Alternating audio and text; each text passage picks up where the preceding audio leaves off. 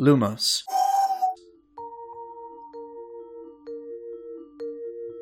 Hello, and welcome to this episode of the Harry Podcast, the show where we analyze and discuss each chapter of the Harry Potter series from a literary perspective. I'm David. And I'm Madeline, and today's episode is called Harry Podcast and Cornelius Fudge. Today we will be discussing the corrupt politics of the Ministry of Magic, why so many characters in this chapter have ominous last words, and why this chapter needed to be written exactly as it is. Since we're talking about Cornelius Fudge today, I thought we would talk about a different kind of fudge.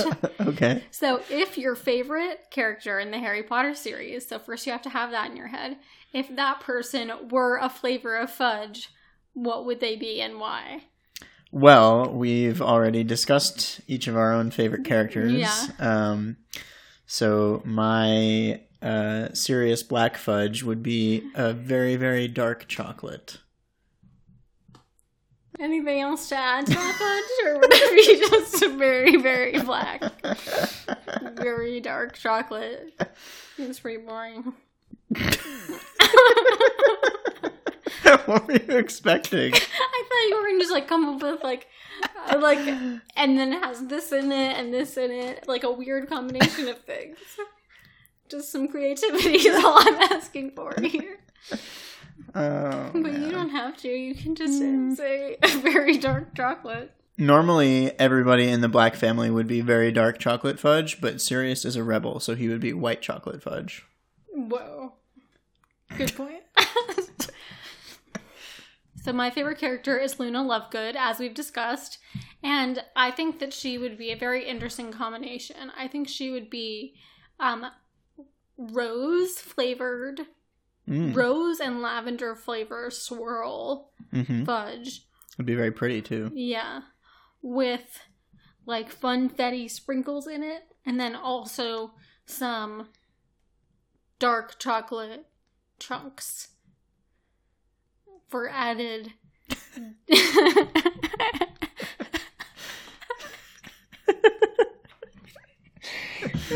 Should we just leave all of this in? we should leave some of it in. Yeah. So, about Cornelius Fudge, the chapter, Harry, Ron, and Hermione decide not to confront Hagrid about the memory in Riddle's diary unless there's another attack. Although, when they discuss it, Ron in particular seems convinced by the memory's account of events and of Hagrid's guilt, which we discussed last chapter. Things begin to return to normal. Over a month goes by, and people are starting to believe the attacks are finally over. Harry gets back to Gryffindor Tower one day, only to see that his trunk and room has been ransacked, and that when he inspects the room, Riddle's diary is missing. And he realizes that because it's password protected, only someone in Gryffindor could have gotten into the tower to steal it. Then, on the morning of the Quidditch match with Hufflepuff, Harry is walking to get his things when he hears the voice again.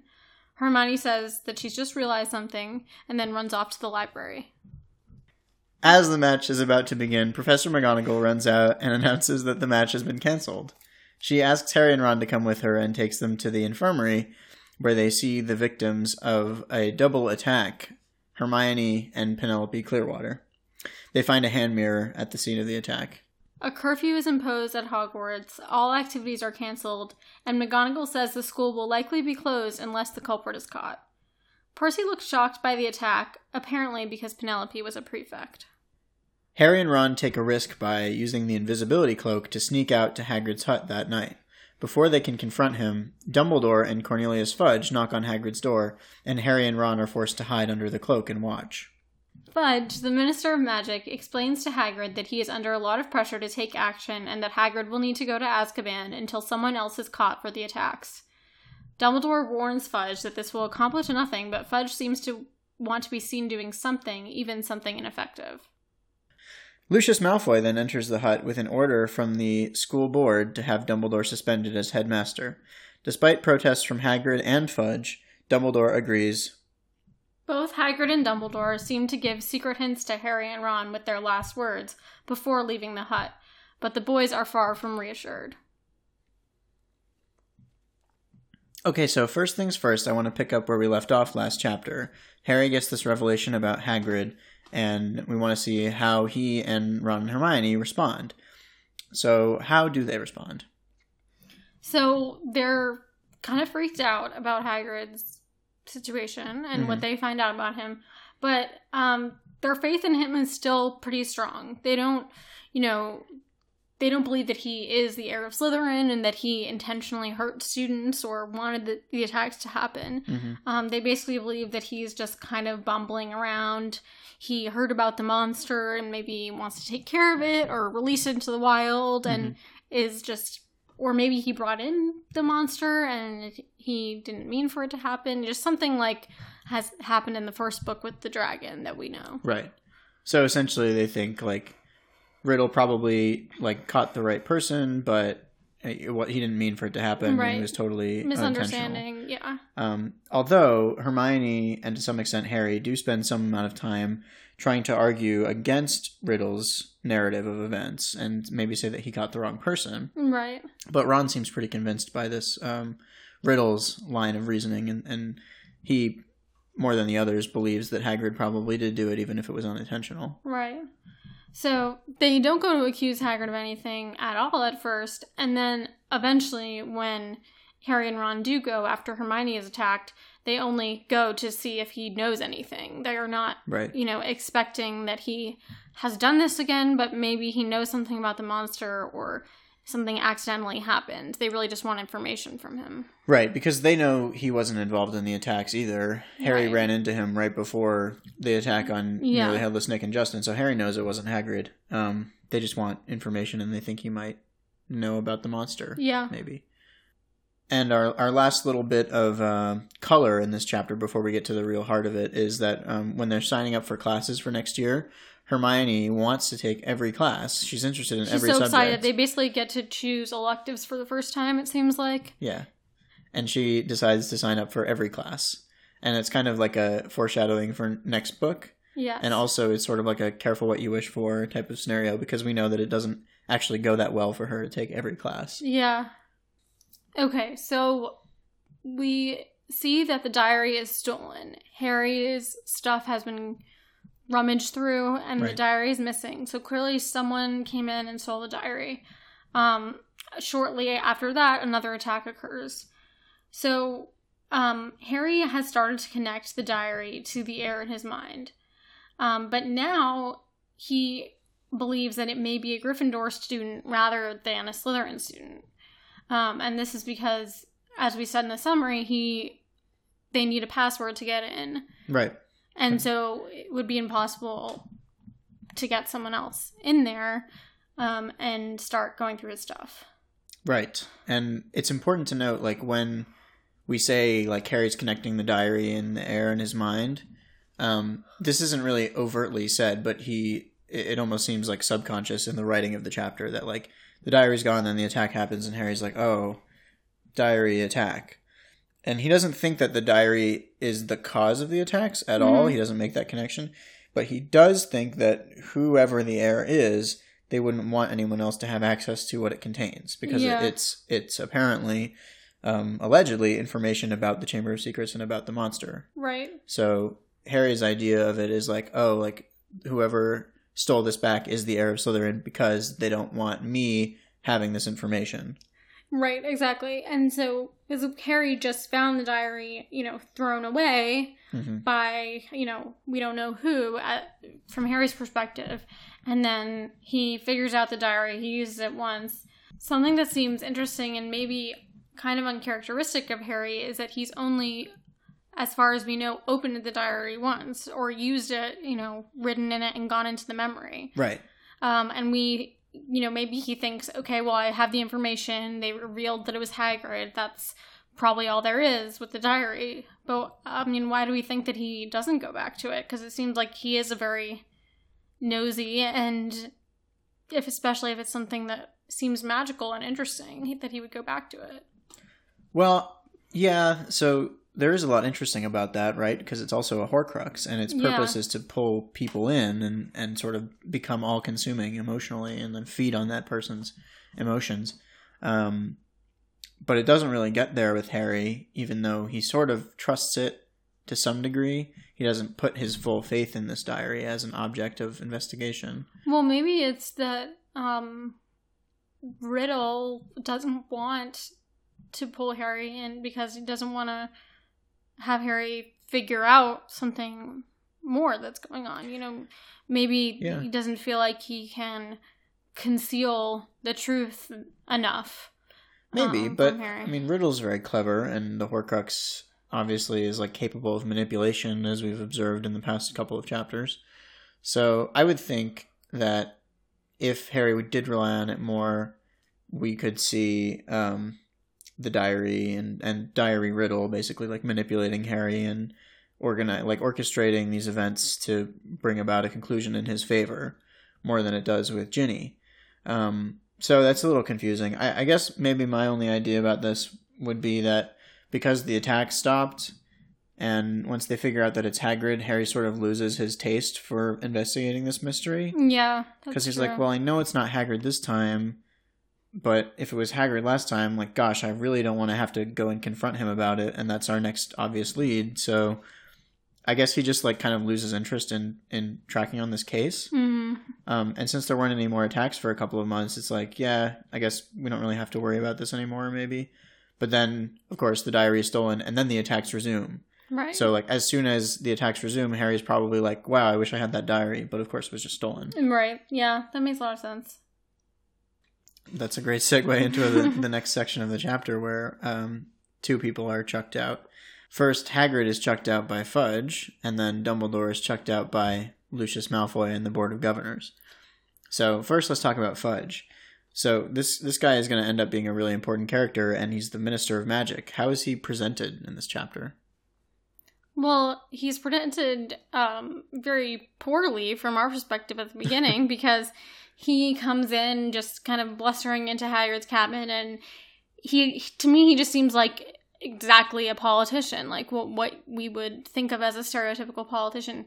He appears, you know, kind of um, outwardly friendly and charming, and like, oh well, wish we didn't have to do this. Really, I have no control over anything, but you understand how it goes kind of thing um, to Hagrid, where he's literally talking about going to a horrible, torturous prison, um, which we understand now that Hagrid has done before, um, or been there before, and he's really just knowing that he's framing an innocent man to get um, pressure a little bit off him from the public.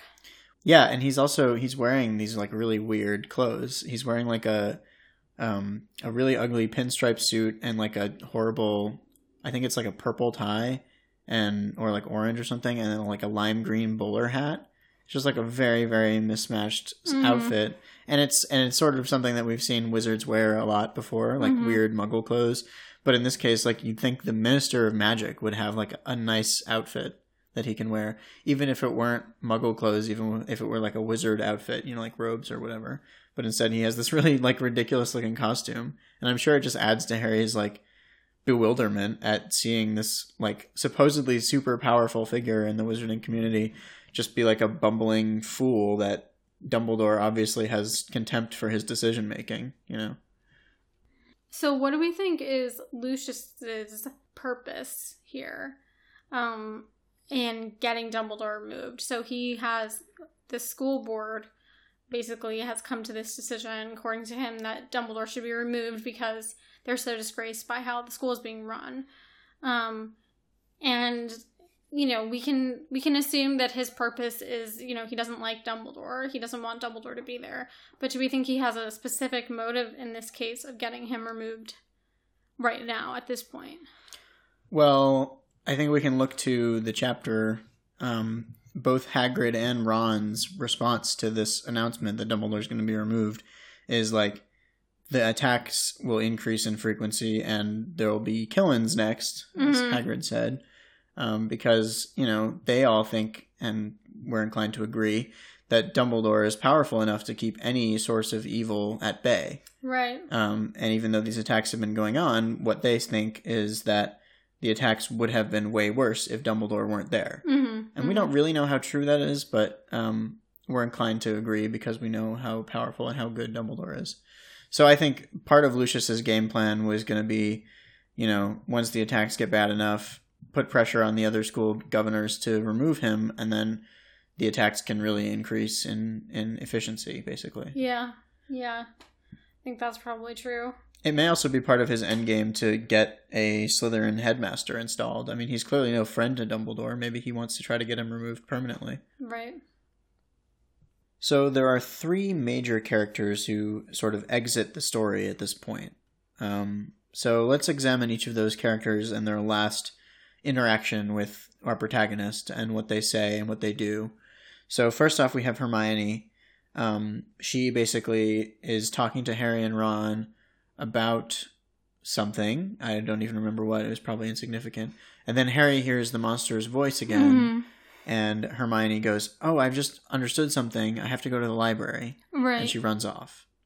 So we can assume that what Hermione has realized is something really important and is probably something about either what the monster is or where the chamber might be. Something really important that if they all knew and Hermione hadn't been attacked would move the story along much faster. Right. And as we will discover eventually, um, once we get to this point, it's that she understands what the monster is, that it's a basilisk. Right. Um, so, and and I think she also discovers how it's moving around the school, which is through the pipes. Mm-hmm. Mm-hmm. So, I think that would, yeah, that would lead them to the chamber much more quickly than they eventually do get there. So one thing, so we can what we'll talk about with these three characters removals from the story at this point is that um, if they had not been removed at this point, the book would quickly come to its conclusion. So really, it seems like Rowling is delaying um, the inevitable and also having Harry and Ron figure more things out on their own. Yeah, well, it builds up dramatic tension. Yeah. right?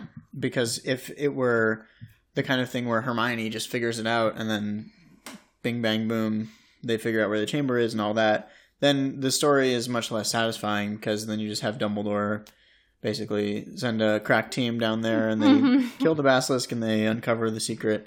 Um, and then it's over. Um, and that might fit in sort of like a Harriet the Spy type novel, but that's not what these novels are about. These novels are about Harry's adventures. Right. So it has to be a Harry adventure. And for that to happen, sorry, Hermione, but once you figure it out, we have to remove you from the story now. You're too smart. You moved it along too fast.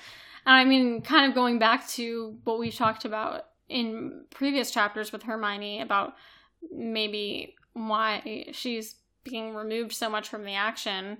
I mean, I think that's a good point is that, you know, it is Harry's stories. We have to follow Harry. And as Rowling's writing, she's kind of realizing Hermione's going to figure things out too quickly. So Mhm. we need her out of the way in this kind of strange twist. yeah, and, and I think you and I never were smart enough to figure out why she was removed from that earlier chapter Mhm. where they where they took the polyjuice potion. But I'm sure there was something where Rowling was trying to figure out how to make that work, where Hermione was in on that conversation, and she couldn't because Hermione would have figured something out that Malfoy Right. said, and it and it was too much for the story. Right. Um, so yeah, so next we have Hagrid. So Hagrid is removed from the story essentially because if Harry and Ron were allowed to interrogate him about his past history with the chamber, they would quickly understand more than they can know at this point in the book. Mm-hmm. Um, and so he gives them a cryptic warning slash hint, I guess. What does he say? He says, "Follow the spiders." Um, Right. If anyone wanted to know anything more, basically, follow Right, the right. spiders. Um, which is very confusing at this point. We've seen some spiders. We've seen some spiders acting strangely, like walking in lines, Mhm. sort of together, going out the window, kind of some creepy allusions to things. Um, and we did see a creature that looked like a spider, some sort of giant spider, in Riddle's memory. hmm Um, so we've kind of confirmed okay, spiders and the chamber are connected. This also may be kind of another false Red herring. red herring. I was gonna say false positive. Another red herring um, towards like getting away from what Hermione did just discover, which is that it's a basilisk. Now we're thinking, okay, so it's definitely a spider. That's definitely the monster. And they were just about to ask Hagrid about that, and he just mentioned that. So it kind of puts us firmly in that direction of, oh, it's a spider. Yeah, and it's an interesting red herring. I think is a good point because uh, when Hagrid gives this cryptic warning with everything that a first-time reader knows about this story so far, I think they're inclined to think that Hagrid is telling them like, "This is how you get to the monster. Mm-hmm. Follow the spiders; they'll lead you to the monster or Right. whatever." Yeah, something you like know, that. and so Harry and Ron are sort of like bemused and like bewildered by that statement. They're like, "Why would why would you want us to meet the monster?" Also, like, what? Why? Like, it, yeah, it's pretty confusing, and we'll see in the next chapter. But like, how do they get to that point of fall of spiders? Okay, we've seen some spiders, but where do we find them in the first place? Like, how do we follow them? Right. Why would we follow them? Yeah. And we will see that next chapter. And uh, lastly, we have Dumbledore, who um, leaves. Basically, he's not really about to do anything, but um, if Dumbledore were to stay there, again, maybe if he had shown up without Fudge and they had all talked, then maybe they would have come to the conclusion very quickly, especially since we know that Dumbledore knows Voldemort is involved somehow in opening the chamber. Right. And any conversation that Harry and Dumbledore have for real about what they know, the story is over Mhm. because they compare notes and then they have all the answers that they need. Yeah, very true. Um so like the second that Harry and Dumbledore get into a room together, the story is over essentially. So Rowling needs to remove Dumbledore from the story if she wants Harry to be the one to solve everything. Um and so what does Dumbledore say? What are his final words? Cuz he realizes that they're there. Right. He realizes that they're there, which is another kind of question of is he is he seeing them? Is he sensing them? No, he's just very observant. I mean, I, I think even Lucius notices that there's more than one tea set out. Right, that's true. And maybe they're making some noises or being weird, but um Dumbledore says something like there were I will never truly be gone from the school as long as my supporters as- are here. Something like there are those who remain loyal to me, Yeah. or and help will always be given at Yeah. Hogwarts to those who ask for it. Those are the two things. Yeah, and I was like, okay, Dumbledore, like, way to be zero percent helpful again. Like, he's trying to kind of say that, like, you know, eventually Fawkes helps Harry and stuff like that. I mean, is that what he's trying to allude to? That he can call out for things and the sword of Gryffindor and all that stuff will be given to him? I mean, it, I don't know. I don't know if there's anything specific that he's trying to refer to.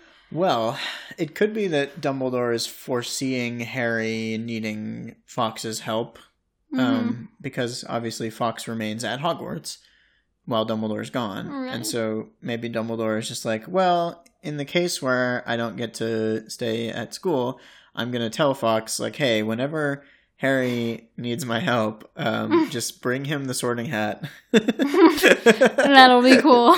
and then that'll fix everything. yeah. So it's not really, if you think about it too hard, that one doesn't really work out as well. And it's also just another f- funny, in a way, example of Dumbledore. Like, I, I know that in this moment he can't say too much, but he could probably have said something that revealed a little bit more that would actually be helpful to Harry, but that would be not Not good for the book. Yeah. And, yeah, not very Dumbledore esque either.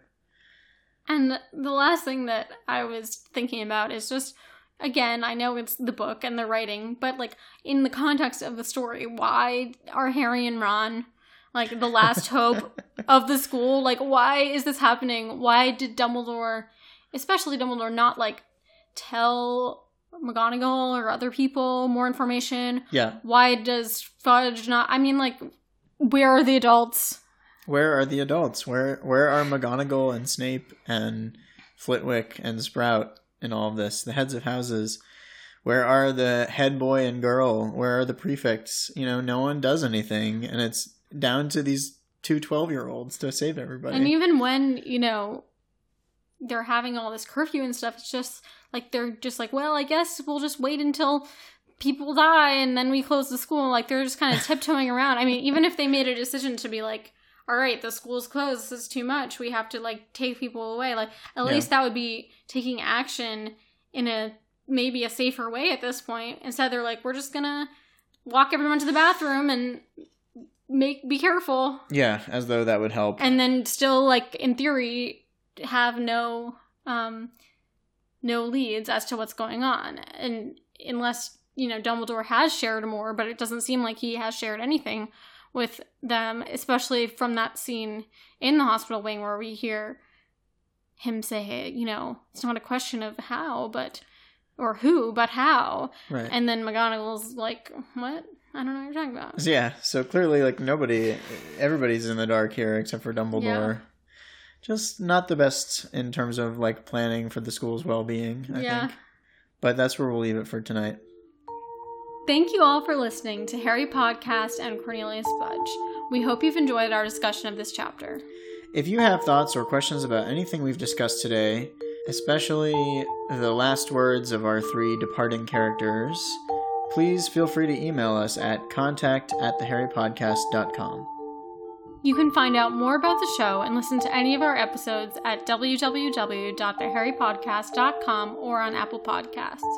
Stay tuned for next time when we crawl into Chapter 15, Aragog. I'm Madeline.